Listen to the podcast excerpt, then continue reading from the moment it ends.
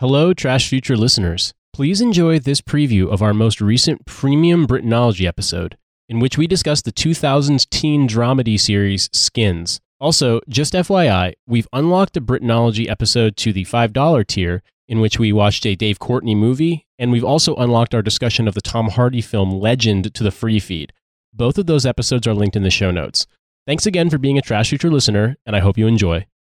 We've spoken about this a lot on the show, but like Britain is a low stakes country, and that is and that is what is very much comes across in the show. I mean, I remember like again being at a sixth form college, I remember there were definitely like some of my friends were like weed guys, and they were constantly having like minor run-ins with the cops because they smoked so much weed and were always smoking it on the street. But like nothing ever i mean you know eh, preface they were white right? But like nothing ever happened Yes. because like britain right? Like it's just kind of like they, they would always like they'd see the cops coming and they'd just like flick the spliff away and it's like what are you gonna do? And then the cops were always like well, i'll get you next time. I had friends, I'm amazed they didn't get caught more often, but like I had friends who they decided to quit the swim club that we were part of and swim for a different club even though they were they were going to be on the same high school team. And that may not make sense to European listeners but basically the club was like a year-round thing. It was affiliated with United States swimming. Um, but the high school team was just if you attended the high school. So you know you could you could swim on a different club in the off season or in the the, the club season and then compete for your high school team. Um, and that's what these kids opted to do because it was cheaper and they didn't like the coach. And I realized a sort of change in their personalities over the course of a couple of months. And what I came to realize it was was that uh, th- these two guys who had done Mhm. this to go swim at this other club, they they would carpool. So one one of the two of them would drive every day to go get up to be at 5:30 a.m. practice. They would get up and they would smoke weed on the way to practice, on the way back from practice to school, at lunch, on the way to afternoon practice, and on the way home from afternoon practice. So they were smoking weed five times a day Amazing. as like 17 year olds. simply And- blazing it And that's the thing is that, like, in some ways, I think that Britain's tolerance and acceptance, tenuous, uh, but still tolerance and acceptance of casual drug use, in some ways makes things better because, like, because it's not as secretive. Like, it's perhaps easier to uh, talk about if you have a problem, for example. Maybe not. Maybe I'm just hypothesizing here. But also, like, there's an extent to which you don't necessarily have to like live in that binary of sort of I'm a guy who smokes weed five times a day every day, or I'm a complete teetotaler and I never touch anything. no sure I feel like it's kind of treated as more of a normal thing for teen teens and young people to do here, yeah and like that can lead to some bad fucking outcomes. Don't get me don't get me wrong, but like when I look at America and and our very very Puritan way of looking at this stuff, like a show like this, I don't think could maybe it could exist now and maybe some of these shows that people talk about like I've never watched on TV maybe they're like this now but you know that's the thing is that America might be 20 30 years behind western Europe when it comes to just sort of accepting normal things as normal and that's the thing I think was was funny watching this was there's so much of it I was like I think this is a fair representation of teens and their teen boys' approach to getting laid, to doing drugs, to dating. I think this is a fair representation of parents' relationships with their teen kids. And this could never get made in America, or at least it couldn't get made in America in 2007.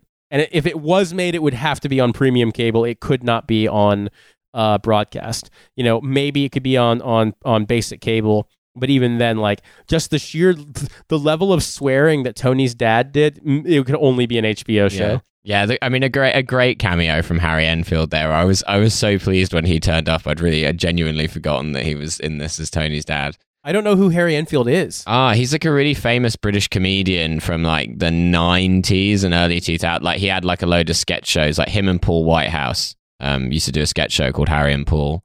Um, yeah, he, he's like a really, really famous British comedian, but like you know, like Boomer generation. Um, Sure, yeah, okay. Yeah. Um, I'm trying to think of he, yeah, but yeah, but that I mean, it could be a Britanology in and of itself. So let me let me ask let me ask you this question then, Milo, because you know this is now the the the the, the Britain neophyte has to ask the master questions here. like, do you agree with that take that in a way this stuff is not considered as this isn't like shock or lurid stuff to portray when discussing teens because this sort of behavior is more or less considered normal? Or do you think that Britain still falls victim to the same kind of weird Puritan shit that America does? Because I just think that like I don't think British people necessarily do drugs that much more than Mm. Americans. I think I think hard drugs, yes, just because like hard drugs in America could get you such big jail sentences for so long Yeah, that British like- people love hard drugs. We're not a big weed country, whereas I know the Yanks love weed. And the Europeans love weed. America's in the 60s and 70s like young people were probably doing hard the hard drugs of the day to the same degree as young british people do hard drugs but i think post 80s it changed so much and yeah i mean like you know that that's that's just the nature of things I always find that very funny when you go to Europe and you and then it's just like a bunch, all the all the like all the like the cool guys in their twenties are, are all like unironically super into like weed and wearing beanie hats and stuff, and it is just and it is just like walking out of two thousand and seven. You're like, oh, huh, that's still going on here. yeah you yeah France I- and they're like, oh, would you like some weed, some ganja?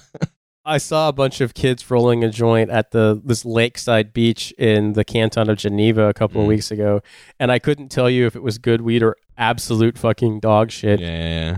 So to answer the question, because I know you got to go soon, Milo. Do you think that uh, do you think that Britain, the, the kind of behaviors, the stuff that hasn't aged well, notwithstanding, do you Mm. think that this would just be considered sort of like, ah, yeah, teens, what are you going to do, or do you think that Britain has become more Puritan about this stuff? Well, it seems. I mean, I, I would say the show, if anything, it seems it seems quite tame now, and I think at the time it was it was titillating rather than shocking. I think that was it was very much a show that was like designed to like appeal to teenagers rather than to shock their parents, if you know what I mean.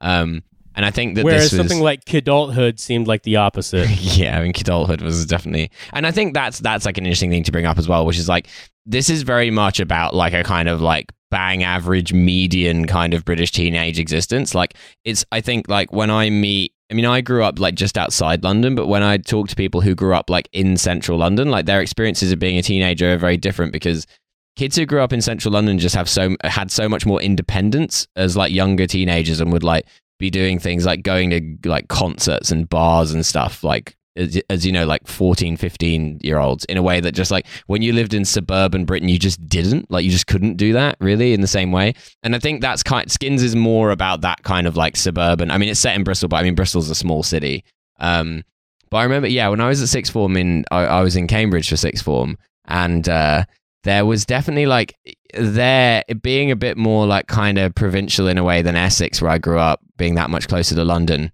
There was definitely like you met more people whose parents were like religious or who were like easily shocked by stuff like that. And I remember that being kind of a tension in that because we had this sort of like big sixth form social group and it definitely had like the, the the weed guys and like whatever and like the sex guys and then and then you had the slightly like kind of like I have Baptist parents people.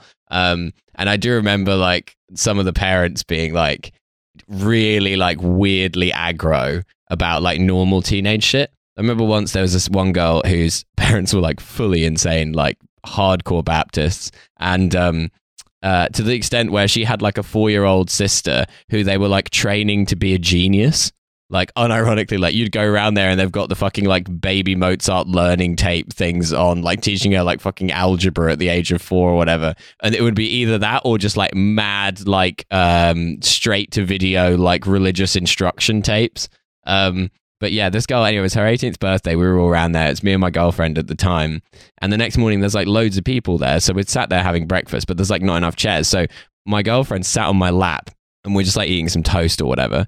And then um, we go back to her mum's house, which is like up the street, maybe like half an hour later or whatever. And then um, in the in the intervening time, this girl's mum has called my girlfriend's mum to be like, "Your daughter is a whore. She was sat on a guy's lap at my breakfast table." so like d- deranged deranged like conservative british parents do exist but like i remember at the time we were all like that's fucking insane like yeah um that kind of like small british village vibe Whereas I think that um, the thing that's funny to me is that I think that even if parents weren't religious, my generation, to put it that way, I think that if you tried that, tried to sit like a girl tried to sit on a guy's lap at at in front of parents, they would have they would have gotten mad. Like I just think Americans like they're just we're just weirder about that stuff. yeah well it's yeah social conservatism baby Yeah, and then and that, that and that's why deep down everybody everybody wants to have a, a, a liberated Euro girlfriend who's basically uh what to us British people count even though British people don't count themselves, but deep down everyone just wants to date Franka Potente and run Lola Mm. Run. You know, they want to Yeah, they want to yeah. have a, a, a hot liberated Euro Euro girlfriend with That's right. extremely bright dyed hair. Yeah, Well, it's Um, that thing in Britain where, like, I think it's it's very socially unacceptable to be uptight, and like you still get people who are, but like, because I remember at the time, like her her mum was like really like freaked out by this and was like panicking and like, oh god, like what are people saying about me or whatever? And I'm like, and I remember saying to her, I was like, no, no, she's the freak in this situation. You don't have to be worried at all. She's the one who phoned you up on a Saturday morning and told you that your 18 year old daughter is a whore. Like that's fucking weird behavior. like you're not the one who's weird.